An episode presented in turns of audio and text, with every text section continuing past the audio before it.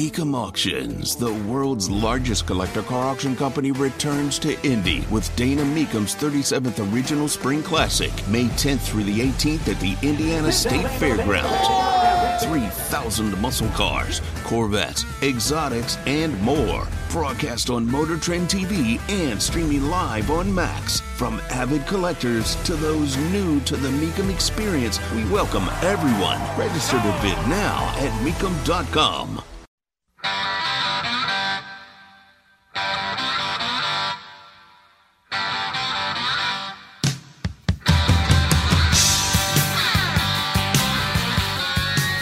Perhaps you saw over the weekend um, the the people at the Louvre who decided uh, that they would throw soup at the Mona Lisa because they were going to stand up for the environment and they were done uh, with people always wanting more and more oil. They threw soup at the Mona Lisa. Tony Katz. Tony Katz today. It's good to be with you. Find everything at tonykatz.com. Um, this is uh, the kind of madness that can only be dealt with in one way. These two people walk up, they throw soup at the Mona Lisa. Now, the Mona Lisa is I, I don't believe the Mona Lisa is covered by glass. It's it's it's small. It, it's it's not this gigantic painting. It, it's it, it's small and and um, it's got barriers and things like that, but not necessarily guards. I know this because two pieces of human garbage were able to throw soup on it, and neither one of them got tackled or punched in the face. Now, you say to me, Tony, you're not advocating for punching women. Listen to me carefully. The destruction of artwork is the kind of stuff that ISIS does. And I believe in responding to that with such absolute force that people become afraid. Art matters. Art separates us from the animals. The expression of the soul is extremely valuable, incredibly important. One of the horrors of art in today's society is the freaking nihilism that goes on. It is absolute nothingness, and we say, look at that, and we celebrate it. It's literally nothing. Statues that are faceless and nameless and shapeless, as opposed to a statue for a Greek god or a Norse god or a military hero hero or a great someone. The, the, the, the art is about nothingness. And the, the appreciation of nihilism doesn't actually get us anywhere. It's pretty damn dumb, if you ask me. We should not be supporting nothing. And we should be protecting the great art that's out there. And if that means punching someone in the face repeatedly until they stop, I'm in. Now, you say to me, Tony, I don't think you could say that on radio. I want you to understand how seriously I take the issue. When some total fool walks into a museum and glues themselves to the wall because they don't want any more oil, they need sustainable food. That's what these people were about. What is more important, art or healthy, sustainable food? Um, um, uh, art. I said art. And I don't think you do anything by wasting food by throwing it on a painting. You could have fed two people with that soup because they each had a can of soup. So, as far as I'm concerned, you're the problem. Again, punches to the face. But you see the people who, who glue themselves to the walls. Have you ever seen those people? They, they glue on their hand, they, they glue themselves to the wall. I don't believe in removing those people. They have to figure out how they get out. I believe in building enclosures around them with windows so we can watch them slowly decay. You glued yourself to the wall. You think that there is something within the social contract that says you can do anything you want and I have to be respectful. You glue yourself to a wall, and I have to somehow get you off the wall. No, I don't. You have to figure out how you're going to eat and use the bathroom. I'm going to build an enclosure around you because I don't want the smell getting out. Never mind whatever leakage might occur, and people can look in the window and watch you chew off your own arm to get to freedom. What's that movie? It's 137 days. You are the James Franco of real life. Even though James Franco didn't actually do it because he played the part in the movie. Neither here or there. 137 hours, whatever, whatever it was. You guys figure it out. But destroy artwork? That's what ISIS does. Now, you notice I didn't say we should kill you. Like we do to ISIS, and nobody would bat an eye. But somehow, with these people, if you said that, Tony, you've gone too far, and there might be a suspension in your future. All I did was say punch him in the face and protect the artwork. What? I already brought it down some. Why don't you just say thank you, Tony? You're a world class humanitarian. Which I am, actually. You're welcome. That's not the story I wanted to get to. It's just something I'm absolutely disgusted by. The story I wanted to get to was a conversation between Bill Maher and Seth MacFarlane on uh, Bill Maher's show Real Time which uh, Seth MacFarlane is the creator of Family Guy. Uh, Family Guy and American Dad, uh, The Orville, uh, the movie Ted, uh, with the you know he plays the stuffed the stuffed bear. That movie made me laugh. Right, right. I was singing the Thunder Buddy song, but that I know I can't do on air. Uh, I don't know how a guy who makes me laugh that hard can be so politically horrific. I, I it, uh, kills kills me. But he is. And in in this, it's it's it's shocking to him to hear Bill Maher explain that he doesn't trust journalists because the journalists are one sided. Uh, for example, uh, this is a flunky on MSNBC who Joy Reid has on to explain Israel. And I'll say, as someone with expertise and also someone who grew up in the global south, this is a huge moment. There is such global frustration and, frankly, confusion over four months in, President Biden having not changed course as the death toll in Gaza has increased, as allegations of war crimes have come in. So for people who have been alarmed by this and have felt, you talk to us about human rights, about the international rules-based order when it came to Ukraine, what about brown people in Palestine? This is a huge moment. I'd say the judgment is also really important. Brown people?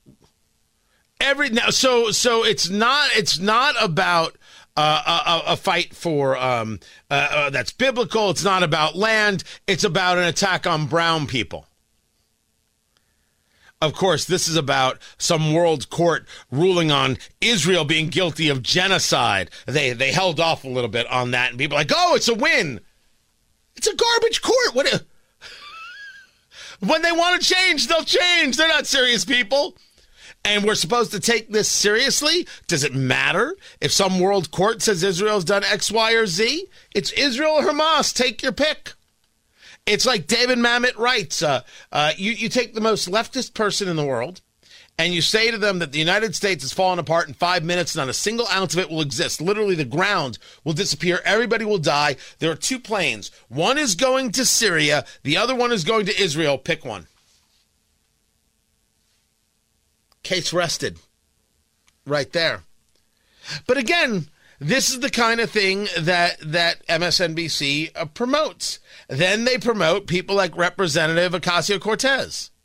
We know that Hamas as an organization, it, it, it, does not have any regard for human life. I think that in Hamas's attack on October 7th, they knew what they were bringing on uh, to, to, they knew the, the, the violence that they were bringing on. And we have seen that. They understood the asymmetric attack that, that Israel will put out.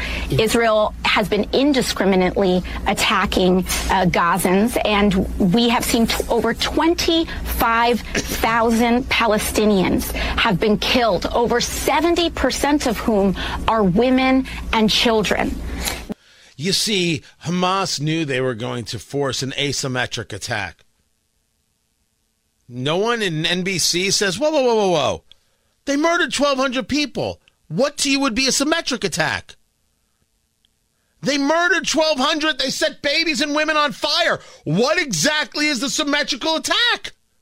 No one responds that way.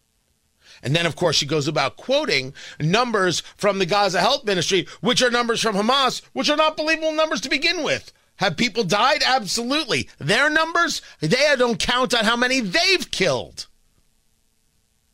But all of this is to set up the conversation that Maher is having with Seth MacFarlane and, and the near incredulousness that MacFarlane responds with. And of course, invokes Trump.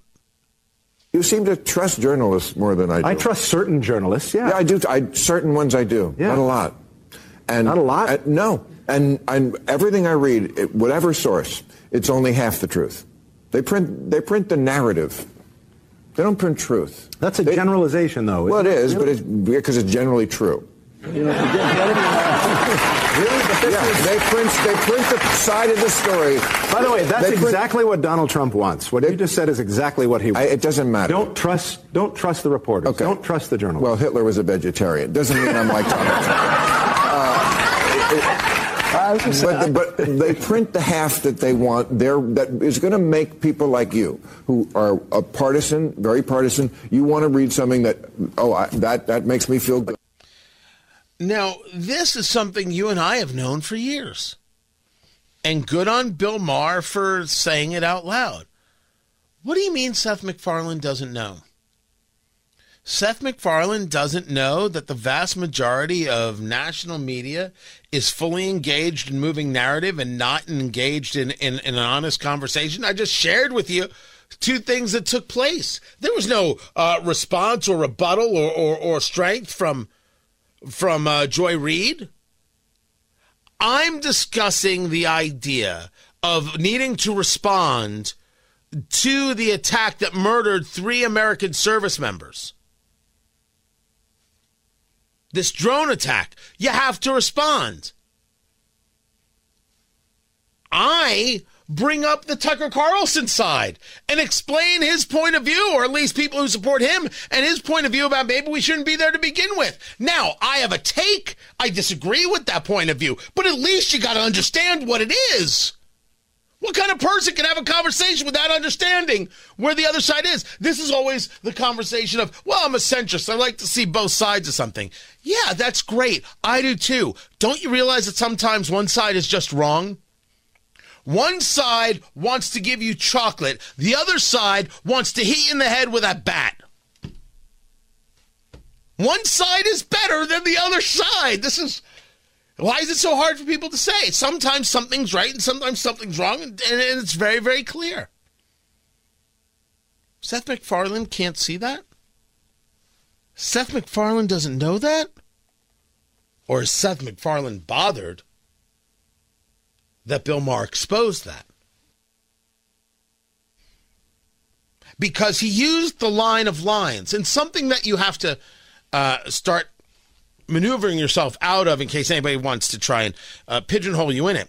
Ah, oh, you see, you don't trust journalists. See, that's exactly what Donald Trump wants. He doesn't want us to, tr- to trust journalists. But what if they can't be trusted? What if my mind, which works led me to a recognition that somebody was lying to me and can't be trusted. That the New York Times can no longer be trusted. The Washington Post can no longer be trusted. That MSNBC can no longer be trusted. What about nothing to do with Trump? What if I hate Trump and I still came to that conclusion? Well, you see, you're just like Trump. the argument being made by Seth MacFarlane is the same argument that was made by Philip Bump over at the Washington Post. He had done a, a story, this is a few weeks ago, about how, you know, when you do your own research, um, you're you're more probably going to be wrong than right, and so so you shouldn't you shouldn't do that. I shouldn't do my own research. I shouldn't read a story and then say, "Wait a second, what in the world is this?" And then do my own research and say, "Wait a second, they were wrong here, they were wrong." Of course I should. That's how you learn. Every rational person in the world does this, except Philip Bump telling you you shouldn't do it because you're going to be wrong. Trust guys like him. Wow. Seth MacFarlane saying you you don't trust him? You're you're you're just like Trump. That is that is pretty sickening stuff right there. And I, I put forth to you that not knowing Seth MacFarlane, if I had the chance to do the interview, I would do it. And, and, and this subject, amongst uh, many, many others, um, one has to ask whether or not this is purposeful. This idea of saying this is exactly what Trump wants as a way of trying to stop people from actually utilizing their own mind and coming to their own decisions. Guys, double check me every single day. Fact check me every single day. Every single day. That's what smart people do. That's what Trust But Verify is all about. I'm Tony Katz.